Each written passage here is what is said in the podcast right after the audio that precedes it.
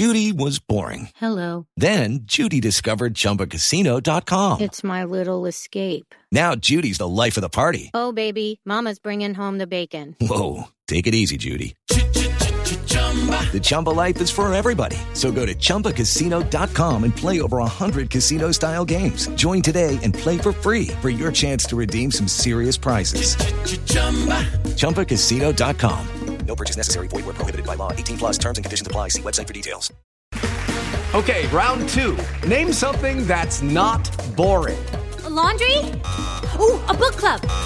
Computer solitaire, huh? Ah, oh, sorry, we were looking for Chumba Casino. That's right. ChumbaCasino.com has over 100 casino style games. Join today and play for free for your chance to redeem some serious prizes. ChumbaCasino.com. No purchase necessary. Full prohibited by law. 18 plus terms and conditions apply. See website for details.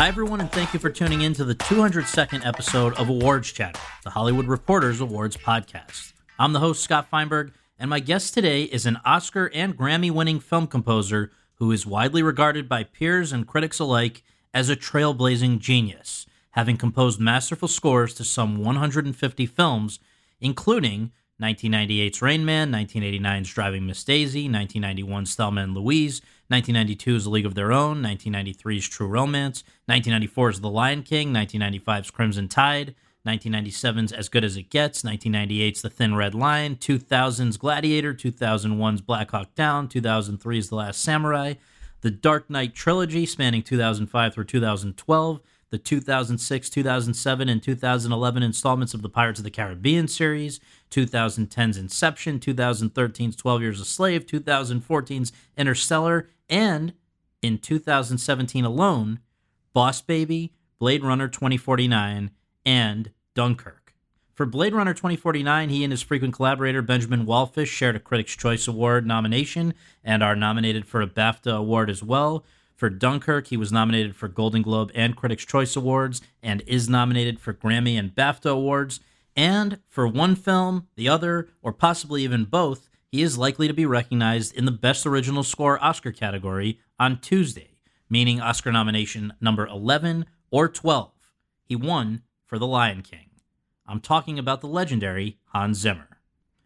Over the course of our conversation in Zimmer's music studio at Remote Control Productions in Santa Monica, the 60 year old and I discussed a wide range of topics. Among them, how his interest in music was influenced by the presence of a piano in his childhood home in Germany, his neighbor who owned an unusual instrument, and the death of his father when he was just six.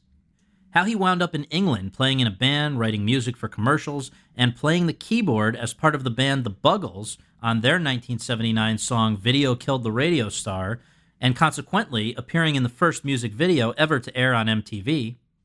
How he broke into films under the tutelage of Stanley Myers and then in collaboration with the likes of Tony and Ridley Scott and Barry Levinson, who loved the way he combined instruments and technology to produce music that sounded different than anything that had been done before. Why he very nearly passed on projects for which he later produced iconic work, including The Lion King, the Pirates of the Caribbean films, and his first of many collaborations with Christopher Nolan, 2005's Batman Begins, as well as on performing publicly at 2017's Coachella Music Festival, where he proved a surprise hit. How and why time has been a constant visual and aural theme of his collaborations with Nolan, especially in Inception, Interstellar, and now Dunkirk with its Shepard tone inspired score, plus much more. So, without further ado, let's go to that conversation.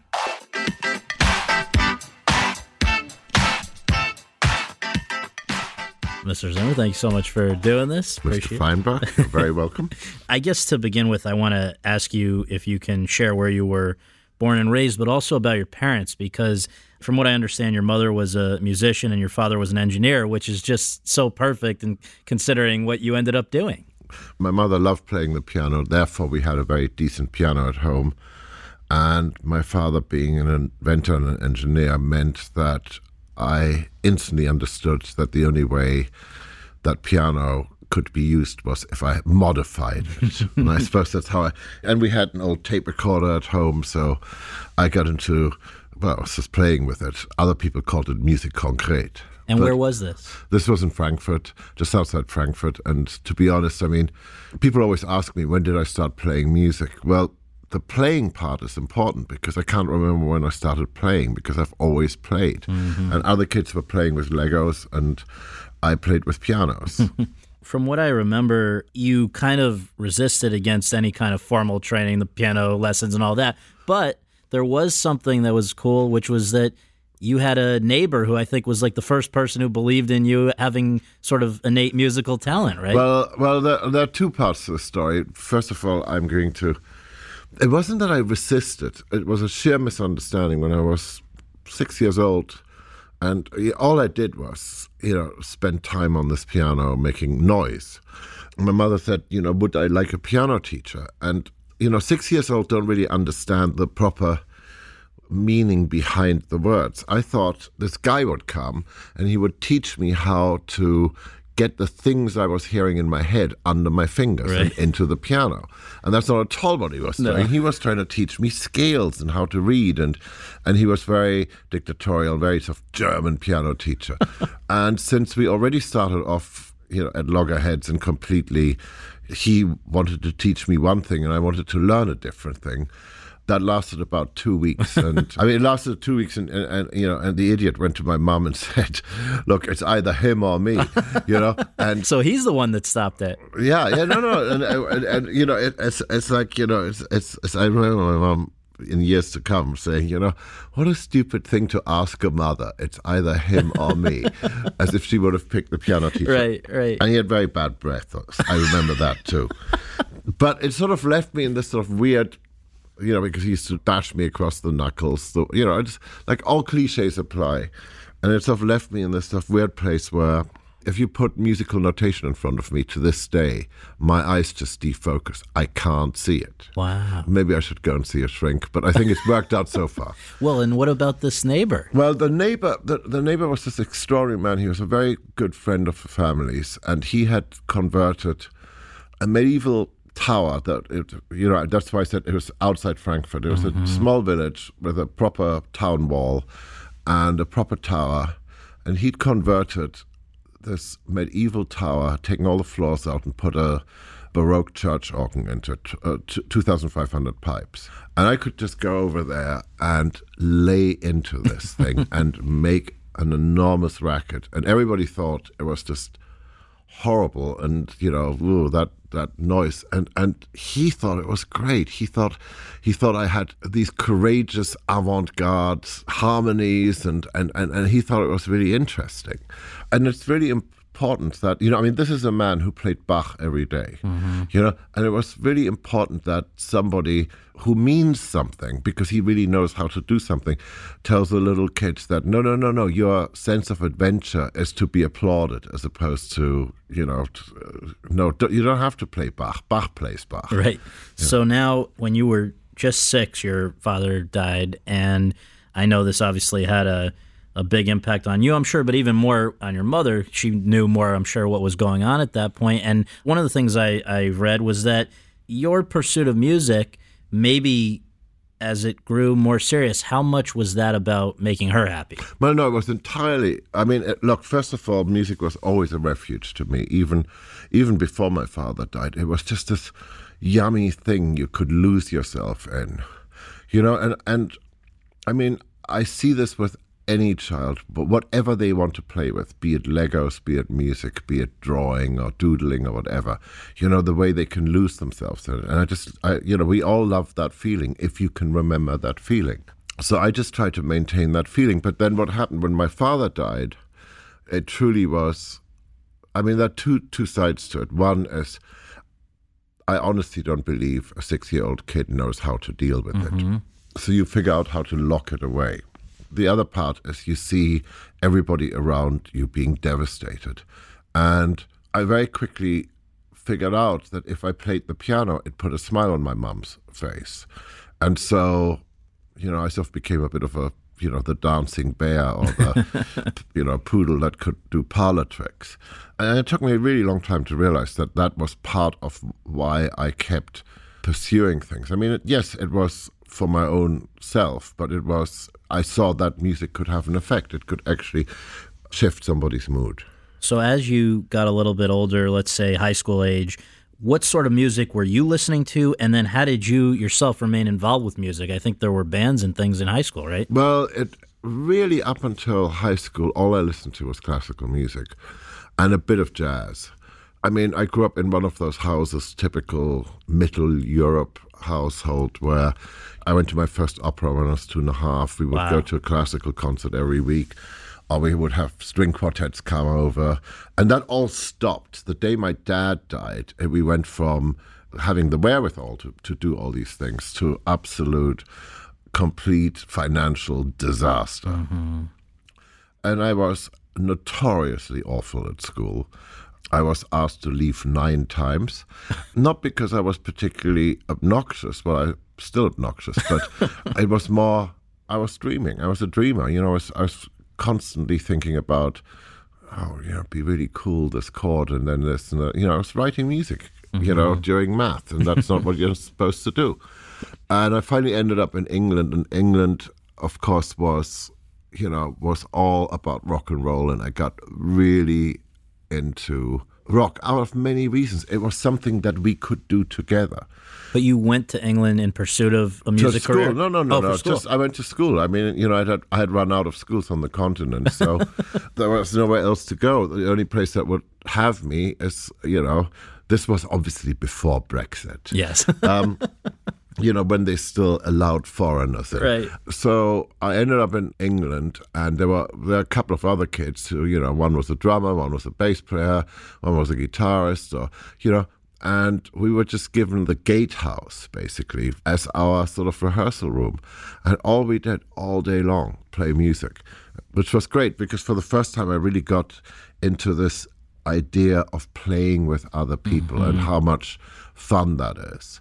And the idea that if you're really lucky, you're not the smartest guy in the room. Right. There's somebody else who's got a great idea and, you know, it drives the thing forward. So this was now the late seventies, early eighties. You're you're with a band. You guys are rehearsing, I guess, overnight when you could have access to a studio that that Yeah. was used during the day for commercials. How did you now wind up? Getting paid for the first time, really yourself, because even when you were with this band Oh, and no, you were it was working, terrible. Yeah, no, no, hang on, no, wait, wait, wait. I was in, uh, a, you know, what in England was called a pub band. So Okay. we would play all the working men's clubs and all the pubs, and we were actually one of the better off bands because we actually would take home fifty pounds a week. It was a pittance, but it was quite good. And actually, I was talking to somebody about it yesterday. The the apartment I was living in had this electricity meter on the wall, and you had to put five pence pieces into it. Right, and if you ran out of five p's, all the electricity got oh. switched off. And here I was trying to do electronic music, and there were, there were like many nights where it's just like, boff, you know, I just had a good idea, and you know, electricity goes off. But I had this recording engineer, Robin Black. He let me go and sort of in the attic of the studio go and make a racket and George Martin had this company that did commercials, jingles for commercials, music for commercials, and they would do a lot of recording there. And Maggie Rodford, who ran these sessions, one day she, she said to Robin, the engineer, Hey, do you know anybody who knows anything about synthesizers? And he said, Well, we got this weird German kid up in the attic. and you had known about synthesizers from where? I think that comes part from my father's technical Yeah. background, and and I, I'd taken you know one of the sort of early computers apart, which was supposed to be a word processor, and I thought, well, if if you can type letters into it, why can't you type notes into it? Mm-hmm. So all these sort of early musical composition languages, etc. I mean, all that stuff fascinated me because, qu- quite honestly, I mean, if you could make a noise with it, it was a musical instrument mm-hmm. to me. So I met Maggie and she said, Well, what are you doing Monday and what are you doing Thursday and what are you doing Friday? And I don't know, you know, when you're starting out of, as a musician, a lot of people, you meet a lot of people who promise you things and it never, it never happens. I remember I turned up for Monday and I did a session. I turned up and then she said, "Okay, th- see you Thursday, and then see you Friday." And I did these sessions and And this was all for a commercial. all for commercials. And then I got my first paycheck, and I can't really remember the sessions, but I remember the first paycheck. it was, you know, thirty-five pounds. It was hugely important that somebody actually paid money for music. You know, mm-hmm. it's it's a huge step in any musician's career where it becomes because everybody's telling you not to do it and get a real mm-hmm. job. Mm-hmm. And, you were hearing that too? I still hear that. You know, when I go into when I go into a room and people don't know me and they go, "Oh, what do you do?" and I say, "Well, I'm a musician." They go, "No, no, what do you do for a living?" You know, they find it quite implausible that you can actually make a living at this. So here you're stepping into the golden age of commercials in England. Just to mention some of the English filmmakers who were making commercials at that point Ridley and Tony Scott, Hugh Hudson, Alan Parker, Nicolas Roeg, on and on and on.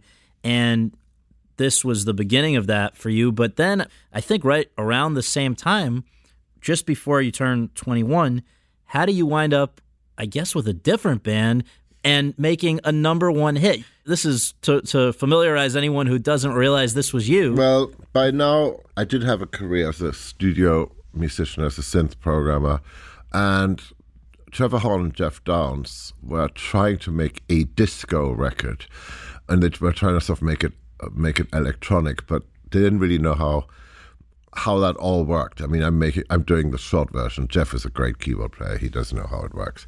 And Trevor had this idea. This this song kept floating around in his head called "Video Killed the Radio Star," and it was more than a song. He wanted to make this little mini movie, and it was two years before MTV started, and it was quite hard to persuade anybody, number one, to put up the money to record the song. Again, I mean, the hours we would work would be 10 o'clock at night till 9 o'clock in the morning, and then I would have a 10 o'clock in the morning session.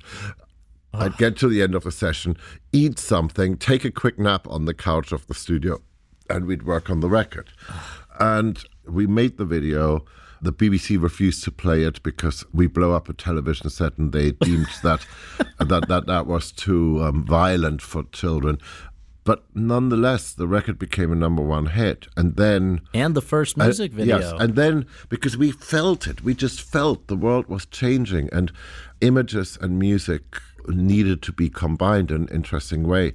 And within two years of doing it, MTV started, and of course, the first video. What else could they play? Uh, so First of all, they didn't have any other Right. material.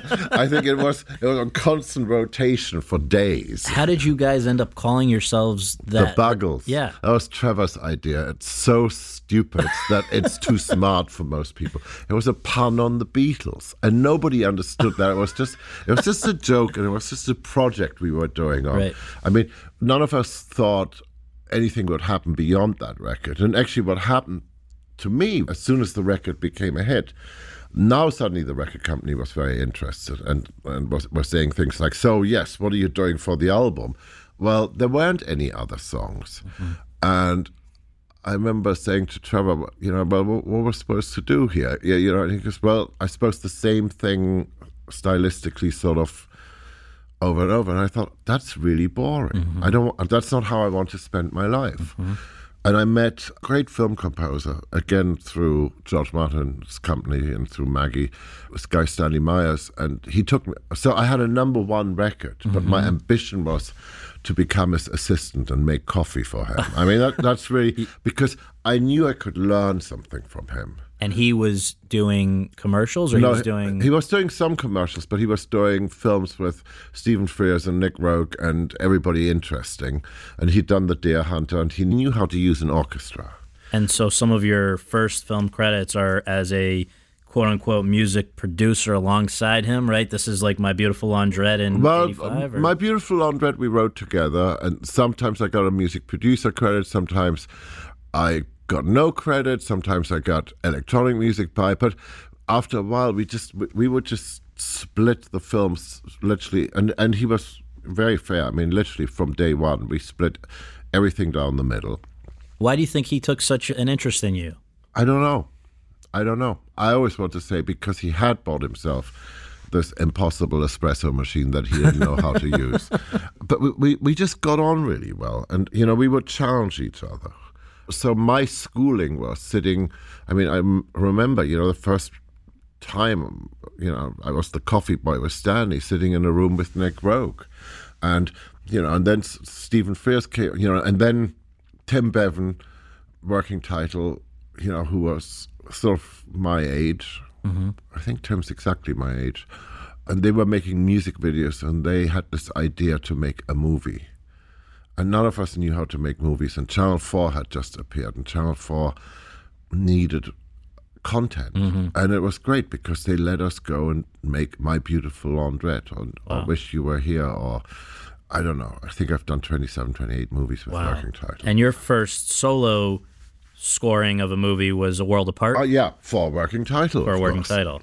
And that is actually what led you to maybe your first really high profile movie, which was Rain Man, right? Yes, and I, I like being very precise Yeah, about please. this because Rain Man director Barry Levinson, Diana Levinson, his wife, saw this little world apart working title movie, and she really liked the music, and she went out and bought Barry the CD.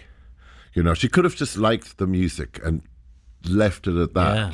But she went out and bought him the CD and brought the CD back to LA with her.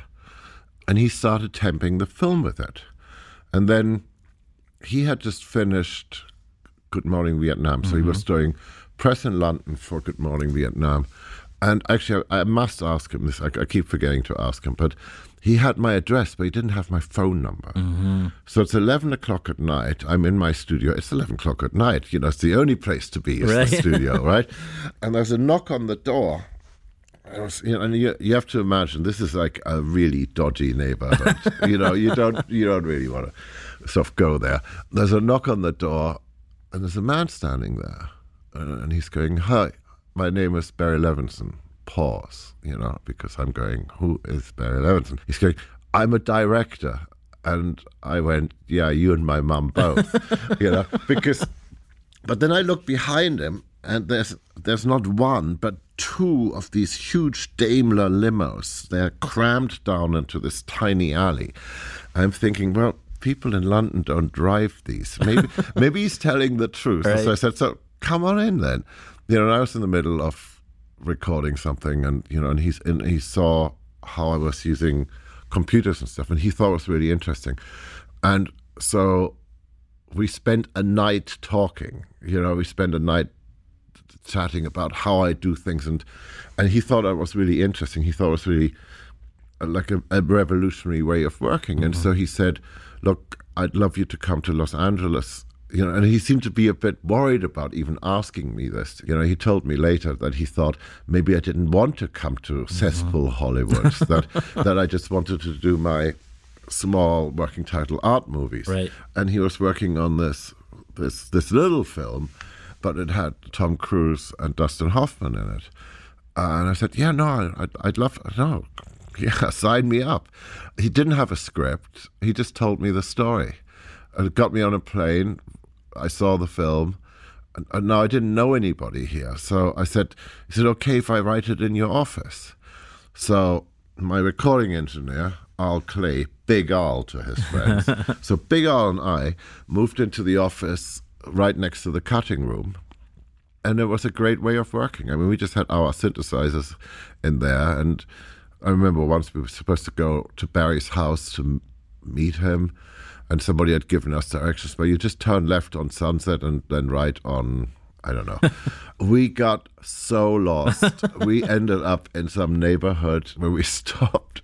We stopped and asked for directions. The guys were literally, I one of them was talking to us, and the other ones were taking the hubcaps off the oh car. oh my god! So, so we we knew we were in the wrong neighborhood, Right. but it, you know it was an adventure. And then, so so the whole score was really written and done in, in Barry's office. And it, it, it was actually a very good way of working because the end of the movie was very fragile. It couldn't have a happy ending, you know, mm-hmm. where they were going to stay together.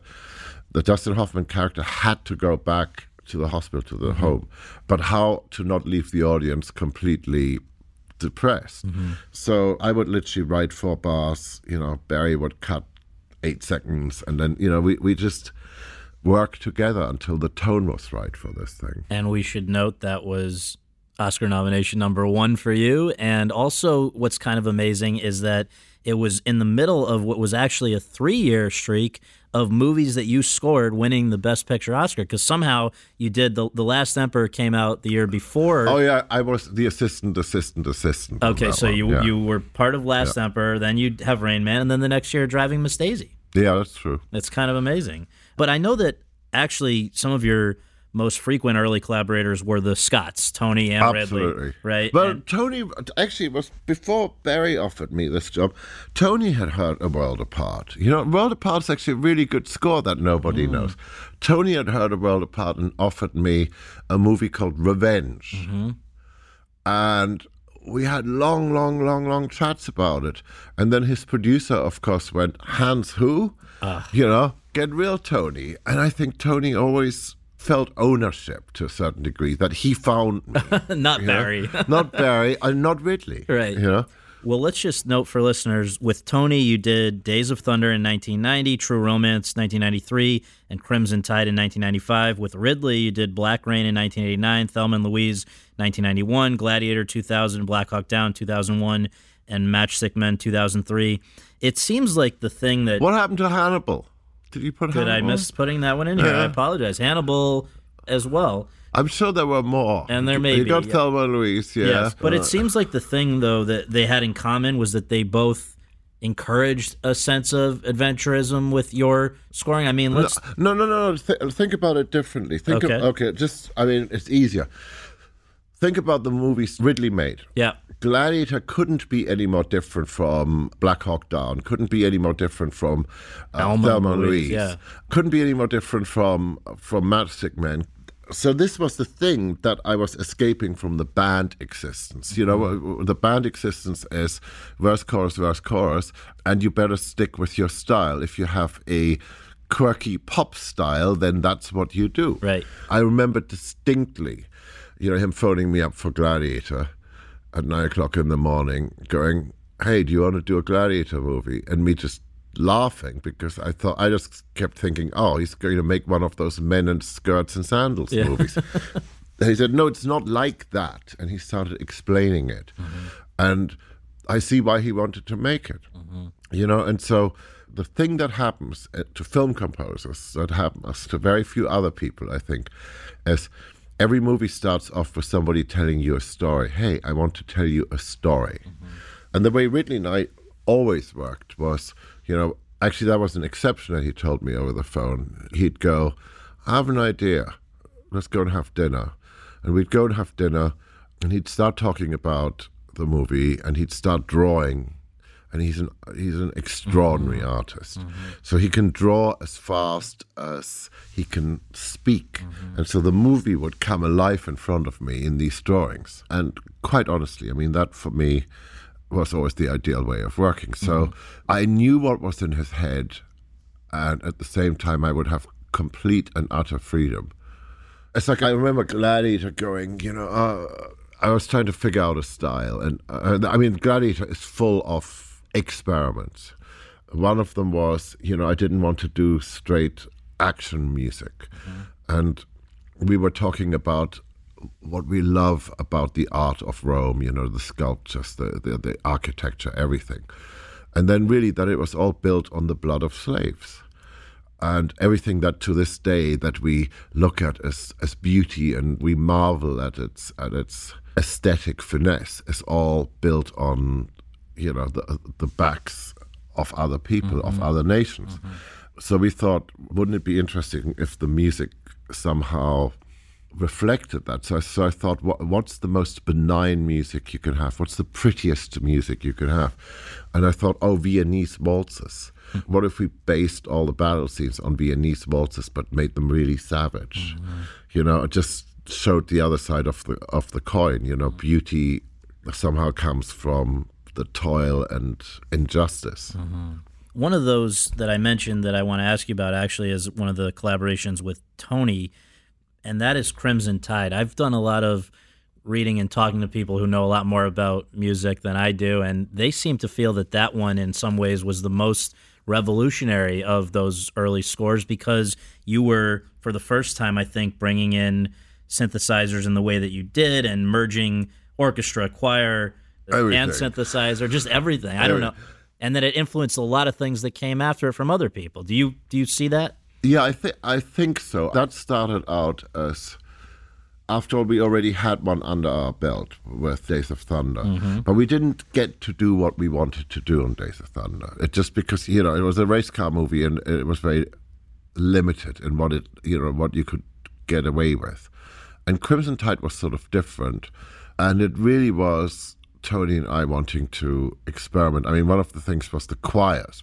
I had this idea of of only using low men male voices and there wouldn't be any treble there wouldn't be any top end in it so it would be like the whole sound would be as if the weight of the ocean was on the music and whenever i ran out of orchestral colors i i you see to me there's no difference between a synthesizer and a violin i mean they're they're all things that make music the only difference is you have to go and make your own sounds in a synthesizer Tony was, it's the same way, the way he used filters.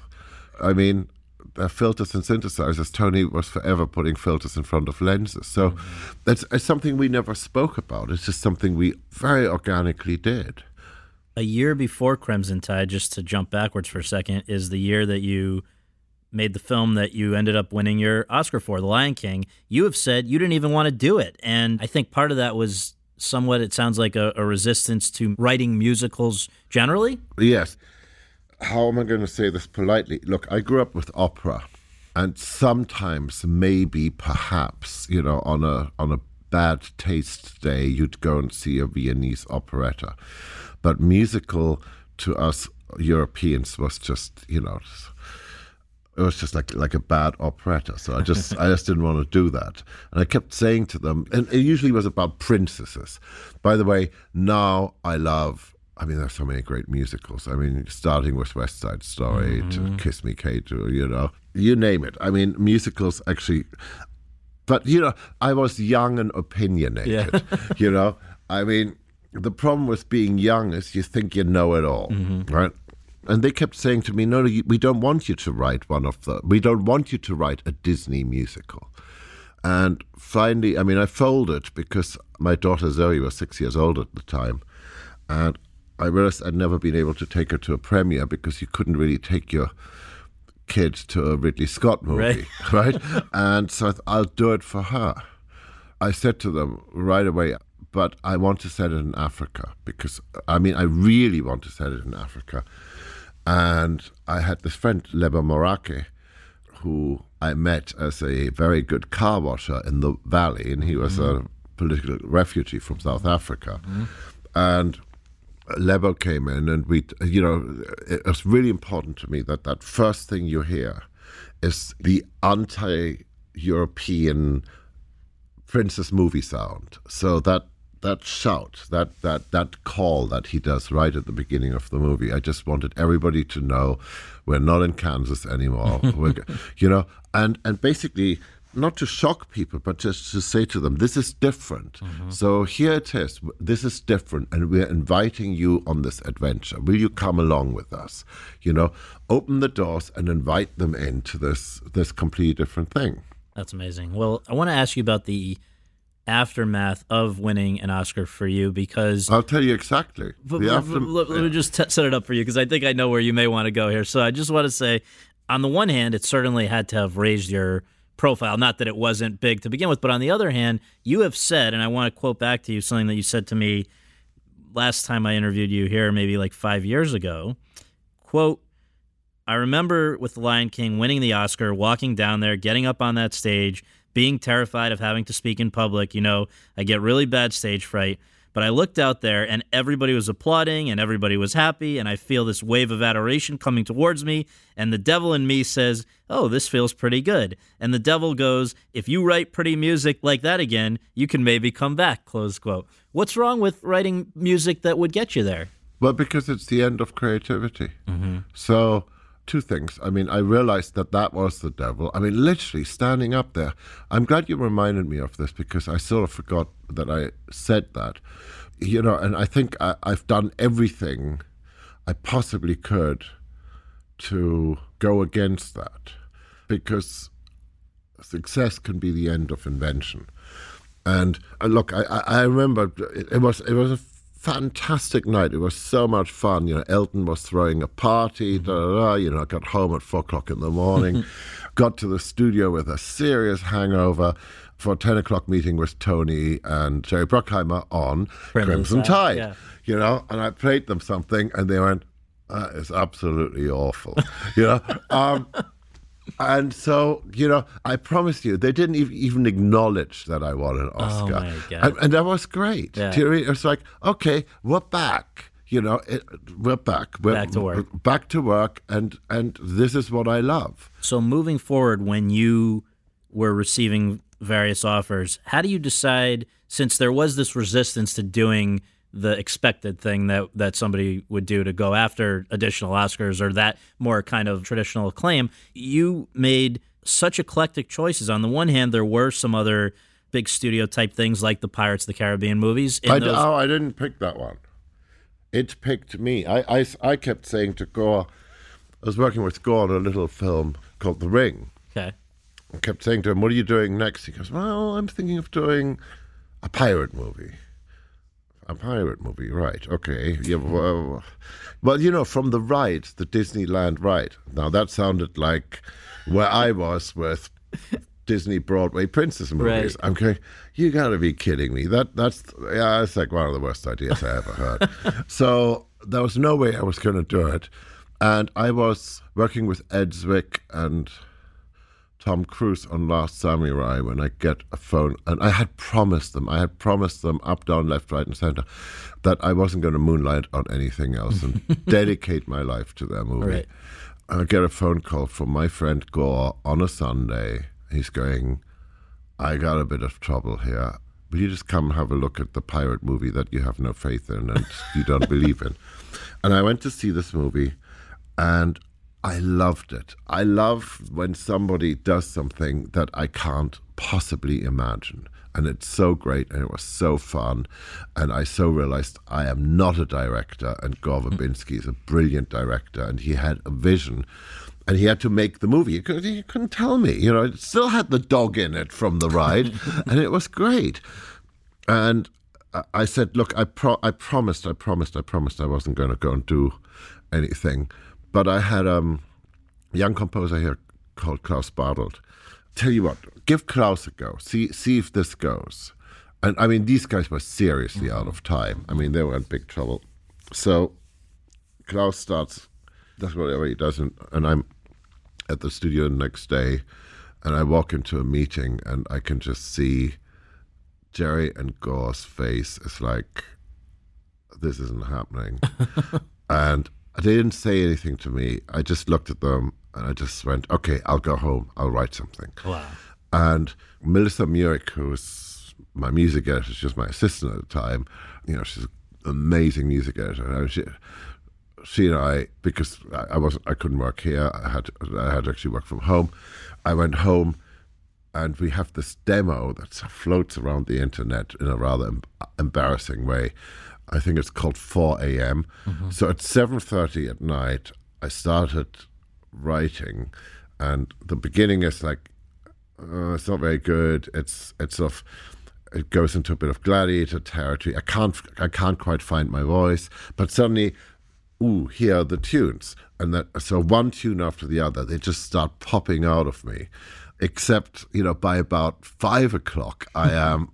You know the fingers aren't moving properly Yeah, yeah. anymore, and but I still keep having ideas for tunes, and I'm trying to play these tunes, and they are everything's falling apart, but my head is exploding with tunes. So this one demo really became the basis for, to this day, all the pirate movies. Wow. I'm not gloating, I'm not being proud, I'm not saying I'm brilliant or anything like this by saying I wrote it in one night. Oh, that's amazing. But I had two friends who were in trouble and I needed to help them out.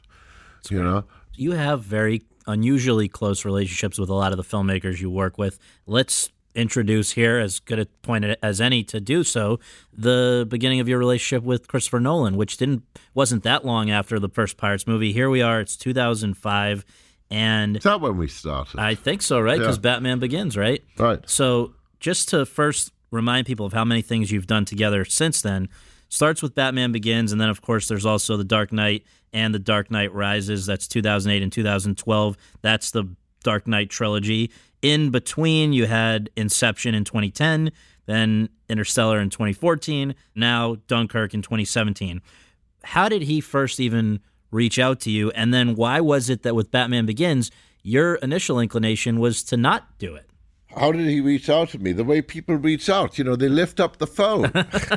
and Chris and Emma were in London prepping Batman Begins, and I went down to Shepperton to see them. And I really, I really, really liked both of them, you know, and I loved Memento anyway. And I thought Chris was really interesting, and I thought his take was really interesting. But because his take was serious, I actually felt I didn't know how to split my personality between the incredibly elegant and suave and sophisticated Bruce Wayne and the slightly darker man with the mask. I kept saying, Chris, I don't, I, I, don't think I'm the right guy. I don't know how to do justice to both characters. And he said, "Look, why don't you get a friend in? You know, I mean, you know, split split the character into two different people." And James Newton Howard and I had been friends forever, and we always talked about, you know, again this band thing. You know, it's it's so much fun making music together. So I think I suggested James to Chris before I even phoned James, and Chris thought it was a good idea because I mean James is to my mind, he can't help but be elegant in his mm-hmm. writing. Mm-hmm. He can just do things that I cannot do. Mm. You know, I, I marvel at the way he writes music. Mm-hmm. And so we had this discussion that we that we were literally going to go and share this. But so now I'm, I'm now I'm going to go and drop James in it. Why not? So we were going to go and do this in London, and we had organized it in a way that we were going to have one floor of air studios, you know, and one side of the corridor was my studio, and the other side of the corridor was James's. And before we left, James gave me a very serious speech, going, "Now we we've we've been friends for a long time, but we've never worked together. So I just want to set some ground rules. I don't work past seven o'clock in the evening, and." When I write, nobody can hear what I'm doing until I'm ready to play it to somebody. So the doors you have to be totally soundproof. My room has to be completely and utterly soundproof. I think we left at one o'clock in the morning the first night. And after that, I mean, I, I remember there were lots of times where it's like my team and I were sitting downstairs in the canteen. It's 4.30 in the morning and we're going, God, is James ever going to want to go home? and within the first week, the two facing studios, the doors were just open, you know, and we were just, you know, there'd be a lot of three handed keyboard playing going on, you know. I'd be playing something, coming up with an idea, and James's hand would reach across, and, you know, no, no, what about this note? What about-" mm-hmm. So it really, and it, it, it was the most and Chris. I mean, Chris was totally in the middle of it, and, and, and I realized what a great luxury that was uh, in a funny way for a director as well, because it doesn't matter if you're the best composer in the world, you're playing something where you're trying to. Writing music for film is not about doing what the director tells you to do, because to be honest, they can't really tell you what to do. You know, so the idea is you're supposed to surprise them and do your take on what you think the movie is about. But sometimes, you know, there'll be bits or maybe whole pieces or a whole style which is so different to the aesthetic of uh, that the filmmaker is trying to create. So there there is no way out, and everybody has gone through it, where it's just the director and you, and the director has to give you the bad news that this piece that you have toiled over, that you've sweated blood over, isn't going to work. But the great thing about having James, myself, and Chris in the same room, if there was something wrong with one of my pieces, I mean, by the time Chris was Chris stopped saying, you know, what the problem was, James would already have a mm-hmm. solution, and vice versa, and we were all we were all pushing each other, including you know, not so much pushing each other, but we with a third person in the room, there's always going to be an answer, mm-hmm. And it just allows you to be more experimental in a way. I mean, uh, there's safety in numbers. It seems interesting that as far back as Inception, certainly Interstellar, and now definitely with Dunkirk, there is a great fascination for Chris with the idea of time, and that then manifesting itself in the music. I mean, with with Inception, can you share the Edith Piaf example of what you did with her song and how you played with time in a movie that itself is sort of about time? First of all, I, I think it's it's worth remembering, you know, because you brought up, you were the one who brought up the Batman movies. So it's, it's three Batman movies to you, but it mm-hmm. was 12 years of our oh, life. yeah. So that's time. Oh, That's yeah. time put in. I think time is an interesting thing. You know, I, I am as fascinated with time and how you can play with time as much as Chris is. And of course, for musicians, it's so much easier than for for people that work in words because all music is about time and you know music can only exist. It's not like a painting that you can stare at. Music actually has to move in time for it to exist. And then you know with music you have the huge advantage that you automatically a, piece of music is all about how do you divide time up. And within that within that rubik's cube you know you can go to all these different levels and all these different layers of time. And so when when chris had written inception i realized partly people might get a little confused intellectually by this the, these different layers etc but it was very easy for music to go and tell you where you were and the Piaf song was right at the beginning of of the script and i had actually found a i know this is probably not the way we're supposed to do these things, but I found this great version of the song on YouTube. and Chris and I really loved it. And then came the first hurdle, which was he cast Marion Cotillard. So we then had to ask ourselves, are people going to think we're being sort of self-referential by casting the actress who had played Edith Piaf incredibly successfully? Mm-hmm. But we loved the song so much. Mm-hmm. You know, we thought, you know, people are, are people hopefully aren't going to make that connection. Mm-hmm. And then the next hurdle was budget.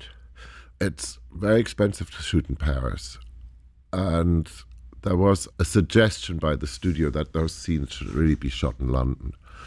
And I remember saying to Chris, but but as soon as you say Paris, everybody knows there is a love story. There's a passionate, tragic love story in this thing. So it's going to somehow cost you much more to try to build up the idea of a love story if you don't use Paris. Right. So that was a persuasive argument to go and keep those scenes and and therefore keep the song as well. And manipulating the song, slowing it down, doing things. Well, it's a tiny bit of a cheat. So, in the intro of the Piaf, there are two two trombone chords, boom, boom, boom, boom, right? And in the script, it says, you know, you hear these huge horns blasting across the city, and we always thought, wouldn't it be fun if you thought maybe that you were hearing those chords from from the Piaf slowed way, way, way, way down. Mm-hmm. But to be honest, what happened was Chris and I found ourselves at a. Uh, I had just finished Sherlock Holmes, and I was dead tired, and I was going to go on a holiday because I there was nothing left in me. but Chris and I found ourselves at a party in London, and we don't do parties very well, so we're in a corner and we're talking about Inception as opposed to me going on a holiday, and we have this idea of inviting twelve or something brass players into a studio, and just experimenting, and so that's really where that came about. So it's definitely not the Piaf notes, and we went through extraordinary. You know, like everybody puts their faith in science and computers, etc., and then it all goes horribly wrong. We did put our, actually our faith into, you know, this company who could go and isolate the notes for us out of the, you know, and it never sounded as good as what we had done. So to be really honest, I mean, the in Inception, it's a, a creation from scratch. Yeah. Before we go into 2017, and it's an amazing 2017 you had between Dunkirk, Blade Runner 2049, and The Boss Baby, let me just ask you about a real world thing that happened in 2010 that I think, you know, just first to, to set the context, I think you and a lot of people who do what you do uh, are, you know, you by its nature, you're sort of for a lot of your time you work in a space like this where it's sort of off with other musicians maybe or by yourself and then you periodically when your movies come out or whatever you now have to go out and deal with people like me or out in the you. world yeah and the person who is your who essentially for many years served as your translator in between these two worlds was Ronnie Chasen. And in 2010, this woman who was a very experienced and respected publicist,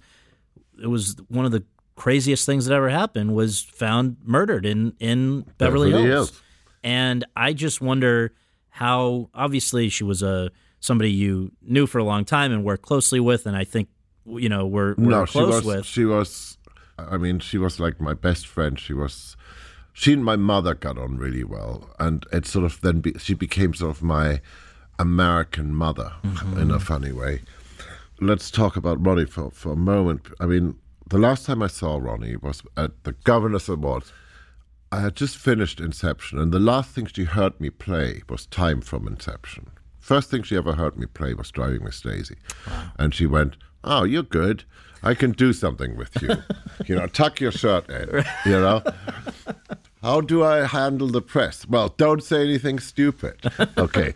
but so, you know, and we just, you know, she was godmother to all the children. She was she was very close to me and, you know, I remember really the last thing she heard was me playing time and then i remember being at the governor's awards Yeah. big tables i'm Yeah. sitting at a table with chris and ronnie is there and chris says oh clint eastwood i always wanted to meet clint eastwood. I'm going that's easy. Ronnie can you introduce chris to clint eastwood? So i'm watching the two of them these two great filmmakers are mm-hmm. chatting to each other and ronnie is standing next to them and i'm thinking look at look at her. She's she's at the top of her game. Look at this. Here's the young up and coming great filmmaker talking to the man who will not stop work and carries on making genius movies one after the other and you know she's now the link between the two of them and that literally was the last moment I saw her that night. And then, you know, within days of that, she was murdered. And so now let's do go to 2017 because the stage fright thing, you know, finally all my musicians friends ganged up on me and made me leave this wonderful, safe room and go out on stage. And, and, and the first thing I thought was, well, You're talking about Coachella. Coachella. Yes. Well, there, there are a few things, but but so I, we did a whole tour. I mean, I've now been to every continent, ah. but I wanted to. I needed to figure out what it was about, and so what I made it about, I made it about Ronnie because she would have been, you know, she was, you know, she was one of those people who's ah stage fright, just just being silly. So I would start the set with driving a Daisy, and I would end the set with time. So the whole thing was, it was really about the life I had lived with her, you know.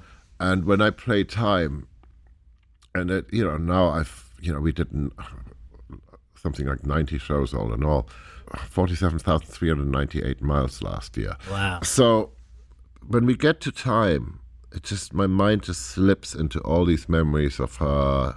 You know, just these little things, and I just play it for her. And then right when we get right to the end of it, I just play it for me. So she was a very important friend, You know, it's as simple as that. And unbelievable tragedy, Yeah. unnecessary. You know, and then all these of rumors started up, etc. You know, and, and I, I kept thinking, you know, like when I was looking at some of those rumors, how could any of these rumors be true? Because I, I would get phone calls from Ronnie at three o'clock in the morning because she was still working and I was the mm-hmm. only one up, you know. Mm-hmm. I mean, she truly had a heart of gold and she had just she had just gotten to that point in her life where I think she she was finding, you know, happiness. She she'd gotten herself this apartment in Paris. She's doing most of her business from the Café Fleur, you know, and, and then that. So the me going out and leaving my comfort zone behind was very much now that I'm through it, I can t- I, I talk about it. I didn't talk about it beforehand because what if it goes wrong and I embarrass Ronnie, right? But it was very much going. This is a way of honoring her. this is a way of doing it. And then she would have agreed with me. There's this thing about film music, which is you pigeonholed. You, you write film music. You know, why can't it just be music? So when the opportunity came to go and do Coachella, I thought, let's just see, let's just see, let's just unleash this. Let's just, it has to be done. You, nobody's ever dragged an orchestra and a choir into the desert. It's time we dragged an orchestra and choir into the desert. And yeah, I was, I, I was nervous. I was not as nervous as the people, you know, who ran Coachella, etc., and the promoters were. You I know, mean, whose idea was it? it really was. It was Marc Brickman, my lighting designer, who said you should do Coachella, and I just saw it as a way of proving. I knew I could sell out shows that were uh, about hardcore film music aficionados. But I wanted to see what would happen if you didn't have a film music crowd. And I mean, remember, my shows are odd because I don't show a single frame, I don't show any footage from the movies. It's all lights and amazing musicianship. Mm-hmm. And I wanted to, sh- I want to show off the musicians. Mm-hmm. And I'm always finding this hard to say because, you know, I am brought up with the, just the right amount of false modesty. but honestly, we did Coachella and we rocked and we blew them away Yeah. and it was great to hear from the other artists, you know, that God, I, I ran into Jimmy Jam recently. I'm a huge, you know, I mean, I think he's amazing, and he's, you know, he's going, well, you know, I took my 17 year old son to see you guys, and he didn't want to go and see you, and the next day he bought all the CDs. so that thing, breaking out of all the little pigeonholes, the the little boxes everybody puts you in. I mean, that's what I'm interested in. and just being able to go between things, right? I mean, because Yes. then you come back and do the film scores, but Absolutely. it's it's no now nobody. I mean, I think a lot of people listening to this may be surprised, or maybe they never knew, for instance, that it's not like this is a new interest of yours. They should go and listen to the the Buggles or any of these other things along the way. You know, and, and, and my endlessly forgotten comedies. I mean, I, you know, look, the, the, the work I've done with Jim Brooks, you know, and as mm-hmm. good as it gets, etc. I mean, always Nancy Meyers. You know, I mean, the, the, there is that other side to me. You know, I'm not just Mr. Epic. Right. And, you know, and Dunkirk was really important for Chris, for me to go and invent a new music. you have said that quote if there are method actors i suppose i'm a method composer close quote. And in the case of dunkirk i guess the idea is presented to you and then you decided to you know showing your methodness here you were i guess in europe decide to go to dunkirk. Well let me let you tell so you you go to dunkirk and you can pick up the story from there. Well, there are many things to say about Dunkirk. One of them was I actually went to the beach on the day of the anniversary, and they're, they're shooting there, the beach at Dunkirk. And I thought, because with Chris, there, we have this strange way of working where basically I write, he shoots. I, I don't have footage, but we talk about things and we know what we want to do. So I don't write to picture. He shoots to music. Well, he shoots to music if he's lucky and I've delivered something and I'm always behind and I'm always late because it takes me forever to solve the problems. but normally you on a normal basis you would write to footage Inception wasn't really written to footage. I remember writing all the Inception bits, and because I had a clear idea of what I wanted to do, mm-hmm. and sending them to Chris, who was shooting. I think he was in Canada or Iceland or somewhere like I, I can't remember, somewhere far away. And and he finished shooting. I said, "Okay, I know you got a cut. Send me the picture." And he goes, mm, "You know, it's been going really well with you just uh, sending me this music. Why don't you finish the score and then we look at the cut?" So I actually finished the first draft of the whole of Inception without seeing Wow. seeing the movie. And I remember you had that with Malick too, with Thin Red Line, right? You wrote Yeah, it yeah, yeah. before six and a half hours. Yeah, yeah. So it's not a bad way. It's, it's. I, I mean, if you think about it, it makes sense that I always see the musicians as sort of the last actors that get hired onto the movie, but. There's something good if your last actors are there right at the beginning. That your whole team, your whole everything that gives voice to the movie is is is assembled right from the word go. And I mean, even Batman Begins, I remember the, I was here, they were in London, and Chris phoning me and going, you know, I have this shot, and the shot is Batman standing on the skyscraper overlooking the city. And I don't know how to get to the shot. And, you know, and he was explaining what the shot, what shots he- was coming off, and he said, "Can you just, just, just rough something in, just, just, just whatever this suggests to you." And I remember, you know, doing just this really rough demo, mm-hmm. And that is still, you know, in the movie, you know, and Batman would, you wouldn't have the iconic shot of him on the building. Mm-hmm. Yeah. Music needed to solve it. Music needed to go and lead you to that shot. But Dunkirk's slightly different because I think, if I really think about it, mm-hmm. we've been working on this idea since Batman Begins.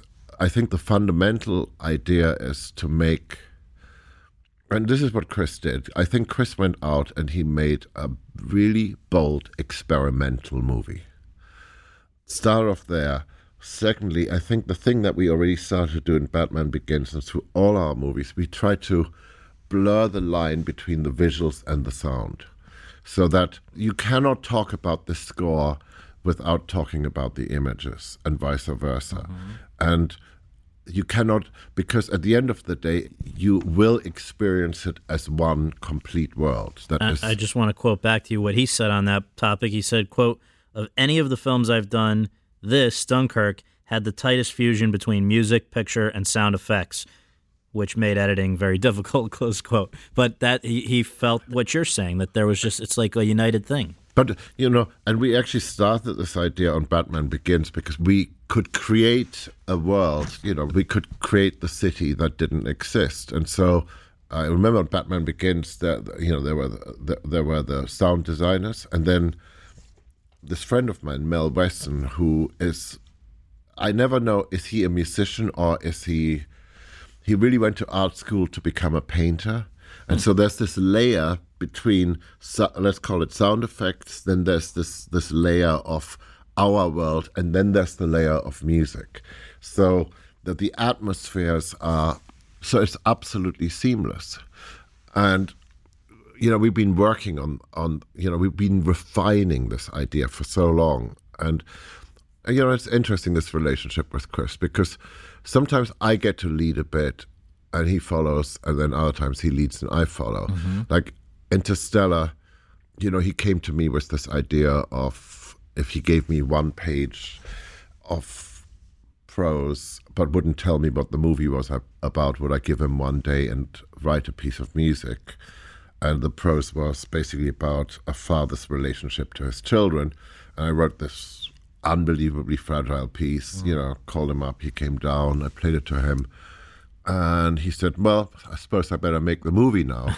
And i said well what is the movie? Yeah. you know? And he he described this epic journey through space. And i said but i've just written you the most fragile personal piece of music. He goes yeah i know where the heart of the story is now. So in a funny way for that moment i was leading it was very much the opposite on dunkirk. Dun- Before yeah. before you say how, can I just make the point that it's kind of interesting to me that there's a through line through a lot of your work, whether it's The Lion King or it's Interstellar and others in between, where it's the parent child and often father child relationship. I understand that you didn't write these movies or direct them, but at the same time, do you think that the reason you've done some of your best work on these is because that idea of the father child relationship, which you were robbed of at such a young age, particularly resonates with you? Well, maybe yes, but you know, I think Interstellar is much simpler. Chris knows my son Jake very well, mm-hmm. and I love my kids. I really do. I mean, it's like I love my children in the way I feel. I, I can't feel love for anything else, mm-hmm. you know. With music sort of coming, sneaking in as a close second. But so to be a little bit more specific about that letter he wrote me. Yes. Because in the movie, of course, it's a father daughter relationship. But he had very cleverly, sneakily, craftily written it about a father and his son. So he was thinking he knew what he knew what buttons to push with me, right? It was absolutely the right way to do. Yeah. But then when we when we came to Dunkirk, it was right from the go. Mm-hmm. Reading the script, I, I realized it had been written in a musical form, and Chris was way, way, way ahead of me uh, all the way through the movie. All the way through the movie. This was strictly about figuring out how to make the best Chris Nolan experiment. And in his writing, there was this this musical uh, idea of the Shepard tone. Yes, which, please tell people what that means. If you ever seen a barber pole, which mm-hmm. is you know the, the, this line that's that goes like up for yeah. yeah. exactly. It's like a candy cane. It's a, a never-ending rising tone. So now sidebar that was sort of the shape of the screenplay and how he was playing with time in the screenplay. So the sidebar is this. The sidebar is I wasn't going to go and do exactly that in the score. And some of the things I did in the score, I'm not going to tell you. because this is what's happened to us since Batman Begins. As soon as we do Batman Begins, every other movie starts sounding like Batman Begins. When we did our Inception brass, Brahms. Suddenly, every trailer's got it. And mm-hmm. look, in Inception, it was a story point. In a trailer, it's just a cheap mm-hmm. device to get you from one, you know, shot to the next. So I had an idea of doing something in Dunkirk, which still embraced sort of the philosophy of the Shepard tone, but it was it was a different way of doing it. But I mean, it's yeah. essentially serving the same objective as, as his writing, which was and the tension is building and building yes, and building. And objective is the important word here because he wanted an objective score, and I'm the guy who needs to have a tune to if, to actually get going on. And so the first thing that Chris did was he took away my favorite toy you know, or, or you know, my actually my security blanket, no tunes. But this idea of ratcheting tension up, and as he himself says, it made editing somewhat really complicated mm-hmm. because we started off, I gave him a hundred minute piece of music that sort of had never been done before. So therefore, none of us knew that you couldn't cut it. Mm. Uh, as soon as you started cutting into it, you would see it would just fall apart. So since since we now had the new idea, there were no we, we couldn't phone anybody for solutions you know. Usually in music there is a solution right. that somebody has has had before. It became just this monumental task of you know and I, I was thinking about it because it wasn't just me. It was a you know it was a team of fellow synthesists here you know p- people i love working with.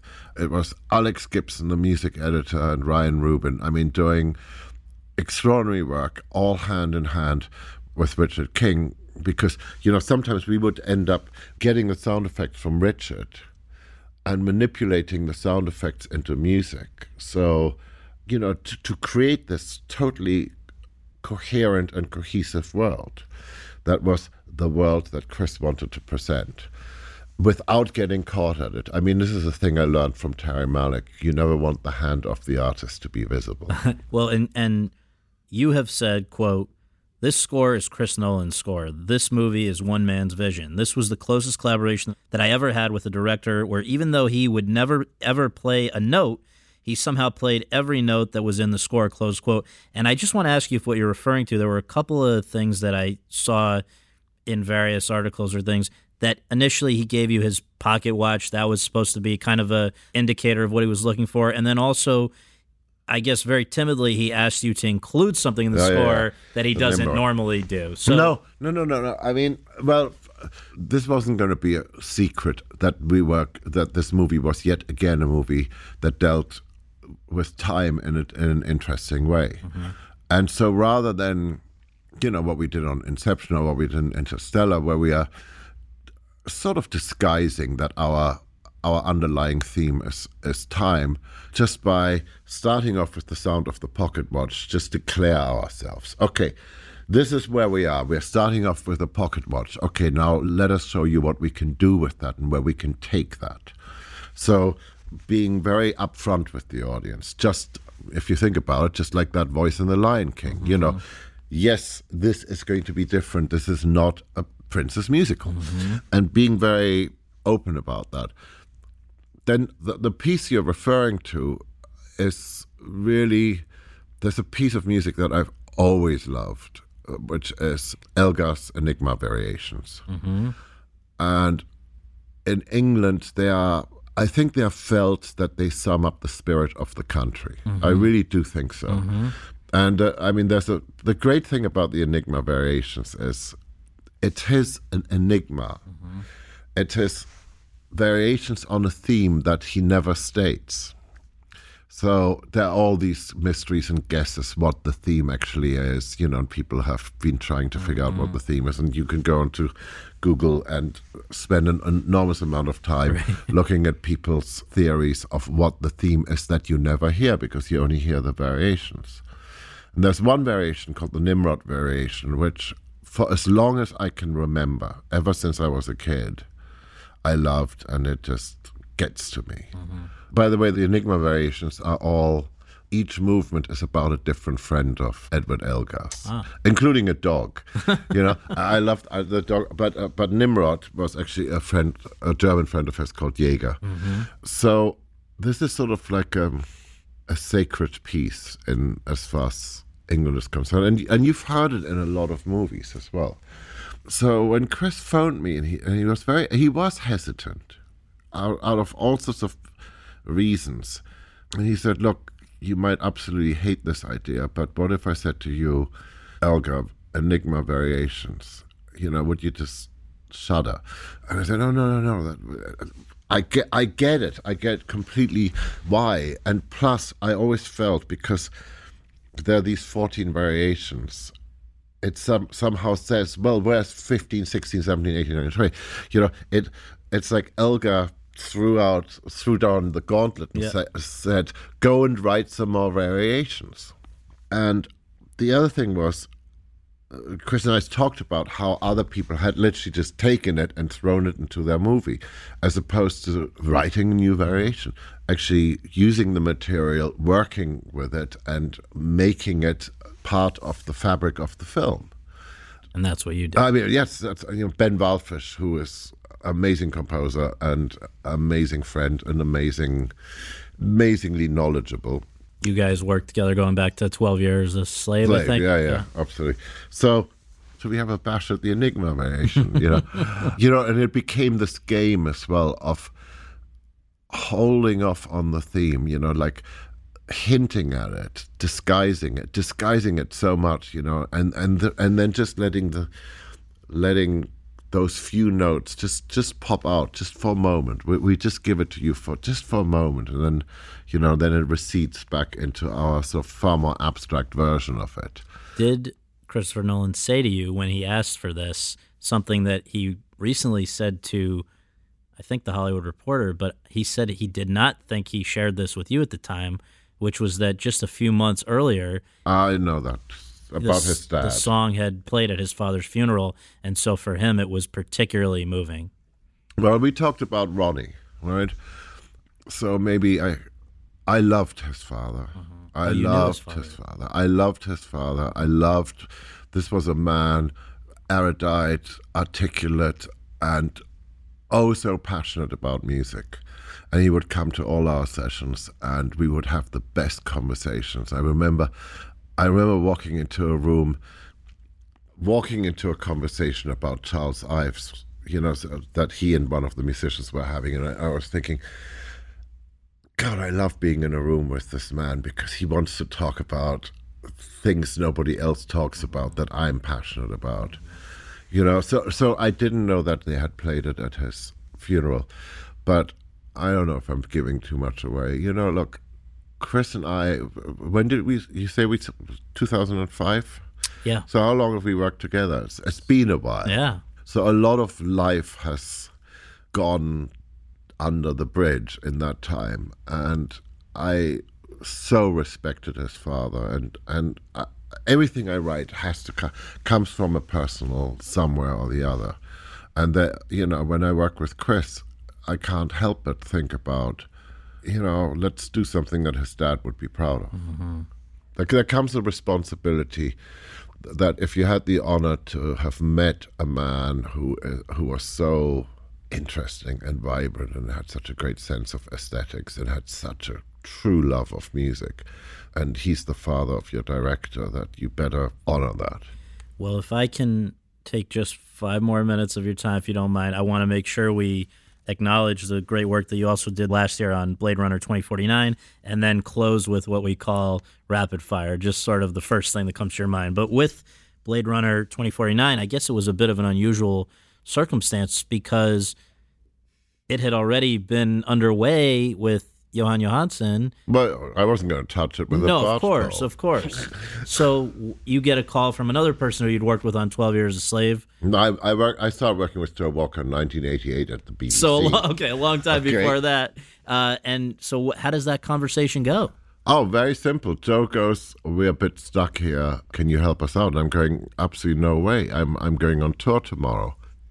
That's it. You know, I'm I'm, I'm gone." And the way I remember it, is like I hang up the phone, and within ten minutes, my door bursts open. It's him and Denis walking in, and they go, "Well, would it make a difference if we said, what about getting Ben Wallfisch involved?" And I said, it would make a difference. Sure, it would make a difference because Ben's brilliant and all this. But I got one more night before I'm I'm gone. So show me the movie. And the two of them sort of looked at each other and went, "Well, actually, we haven't even looked at the whole movie ourselves, and we never shown it to anybody." I said, "Well." Here we go. Here we go. You've got this evening. You know, get it. Right. And we and, and you know Ben came over, and we watched it, and I was sitting at my keyboard watching it, right? and and we get to the end of it. So rather than saying something, I just started playing. I mean, I answered. You know, it's if the movie is a question, and they came in with a question, what are we going to do with this? Right? That is the question.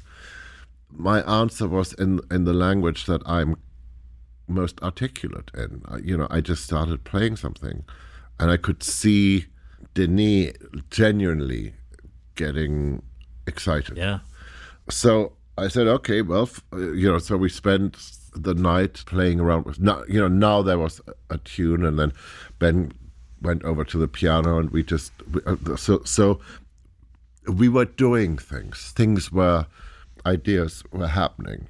Now, people will remember that the original Blade Runner score was composed by Vangelis. Vangelis, who just a year after scoring Chariots of Fire did things with electronic music that I guess hadn't really been done much in films with the Blade Runner oh, score. Oh, totally. And I just won- wondered, as somebody who's clearly an electronic music buff and expert, Well, I, I used to know Vangelis pretty well. you did. So, and plus, both of us worked so much with Ridley Scott. So, you know, there's a lot of crossover. And actually, I said to Denis, I think it would be a good thing if he was part of this. So I wrote, I actually wrote him a letter. I, I, I you know, really, truly from the heart, you know, reminding him of, you know, the the old days when he was living in London and we would see each other and Wow. we would just, you know, jam and stuff like this. And I got Denis and Joe Walker to go to Paris to deliver the letter. And, Wow. But it just time wise. There's a reason Chris and I make movies about time. Yeah. You know, time is the enemy. Yeah, you know. yeah. I just think it didn't work out time wise. I mean, look, they already had the problem of, of me being gone and, and, and communicating from a tour bus, you know, while Ben was sitting here in a studio. And then, so the Vangelis thing didn't work out. But, but for me, it, it actually seemed there should be one commonality between the old score and the new score, and that is to use the same orchestra that Vangelis used. Mm-hmm. Because I mean, if you if you think about Star Wars or you think of Raiders or any of you know, there's a sound. It's the sound of that orchestra. Mm-hmm. Star Wars, you think the LSO, you know, and with Vangelis, the way he treats electronics, and it's especially this old, really cranky synthesizer, the Yamaha CS80, that nobody uses anymore because they have a design fault. If you plug the pedals in the wrong way around, they start burning. I mean, literally, I mean, they will catch fire in front of your eyes. It's, you know, but I had one in storage and, and they weigh, I, I don't know, I can't remember how much they weigh. I think it's 250 Oh pounds. God. Right? Uh, really heavy. So you had one During of the few this- that are out there. Well, yeah, during this conversation, you, you know, after watching the movie, you know, I'm starting to play. I say to to my two assistants, "Do you think you can find this thing in storage?" And they dragged it in, and this is a thing that is known for just being never working. And we plugged it in, and it was perfect. That's amazing. So I went off on tour. Ben was working. Then I had a 10 day break between the European part of the tour and the American part of the tour where I was supposed to have a rest. That never happened. Oh, Uh, jeez. you know, I, I never worked so hard. But weirdly, one of the things was I became, and I loved it, I became Ben's synth player. you know, Ben is a much better player, but there's something. What this synthesizer does, it truly amplifies who you are somehow, your touch. And it was so back to we are so used to working with a mouse and f- looking for the cursor on the screen and all that stuff. You don't have to do that with this. You shut your eyes because everything is where it's supposed to be, and you just start playing and things start happening. And it did do that up until not quite the last note when it died. It did you know, die. it did die. you know, and and it was sort of like, okay, I think we're done. We, we got it. Well, all right. So here is the last thing, this rapid fire, which I'd be very curious to know your your answers to. I guess the first one is the one that can't be answered in a quick, quick soundbite, but just tell us where we are talking now, why it looks the way it looks, and what hours of the day you tend to be in here. We're in my studio, which I modeled after. Uh, let me be kind. It's really a library, but it's full of old synthesizers that I love, full of guitars that I love. And it's a fun room. I mean, It's amazing. because I spend 98% of my life in here. I mean, my life is, you know, I mean, uh, if people want to know about the crazy Hollywood life that people live, this is what I do. I wake up, I come to the studio, I work until I drop, and I go back home to sleep just to wake up and come. What's today? Today's Saturday. Mm-hmm. I'm really happy that it's weekend because less phone calls and I can get more music done. Amazing. And you're still a late night person Yes. as a probably a holdover from those days when the only time you could get in the studio to do your work Yeah. was when it was closed to the regular people. Plus, I get I get better ideas. I, I don't know. You know, we, we're all you know. There, there's some people here who start at five o'clock in the morning because that's when they get their ideas. Yeah. What are your biggest sources of inspiration? I know you've said that knowing the color palette of a film is actually very important, and you feel that light and sound are are Same. It's the same the same thing. thing.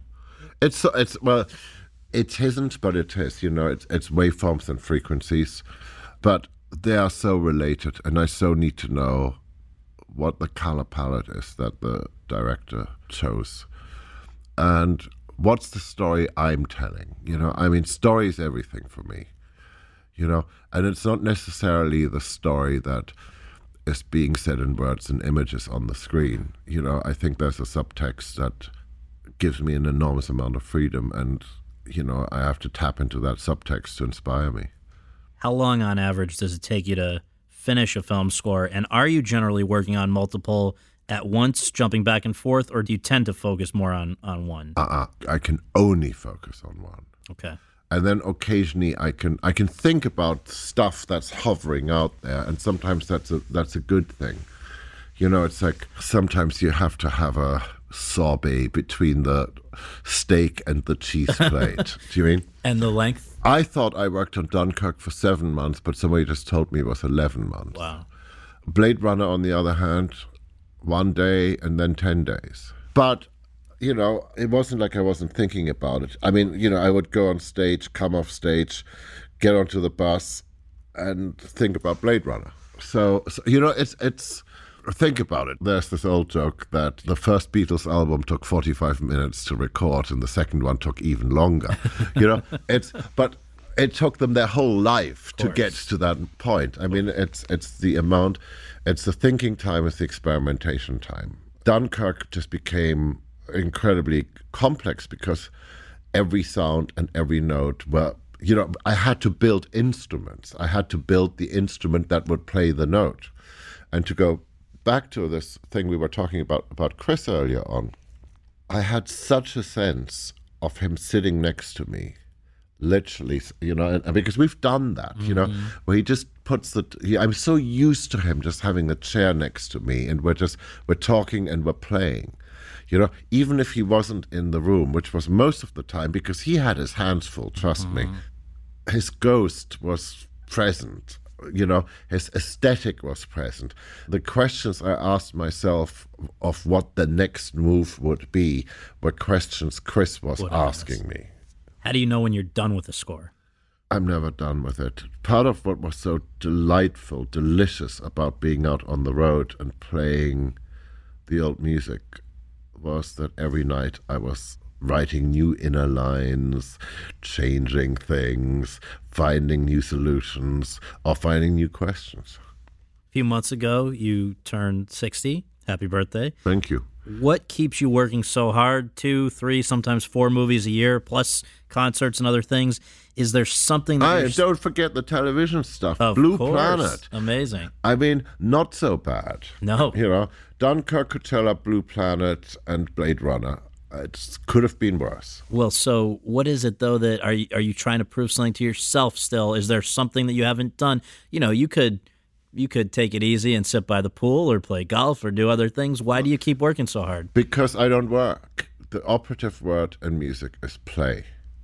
And I've done that since I was a little kid. And I, you know, other kids play with Legos, I play with notes and sounds.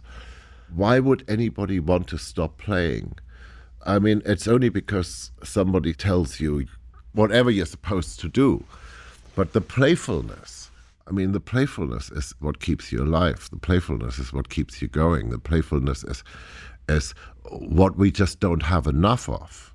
You know, I mean, look at today. Look at today. We we're, here with a government that has shut down. We have we are in a situation where nobody seems to be able to speak to anybody in some sort of intelligent, articulate, and nice way. But I promise you, I get a bunch of musicians from any nation, all nations, into this room, and we're just, you know, we might not be able to speak the same words, but, you know, we start playing music and things start to happen. Because other than play, the other important thing you learn as a musician is you learn how to listen. Because you want to hear what the other guy is playing, so that you can put a framework. You can you can be the frame for him and make make his playing sound gorgeous and wonderful and beautiful. So I like hanging out with musicians. I like hanging, you know, and that means are filmmakers. You know, you that means you have to share your toys and you have to be able to play. You are an amazing guy. Thank you so much for doing this. I really Thank appreciate it. Thanks. You're so welcome.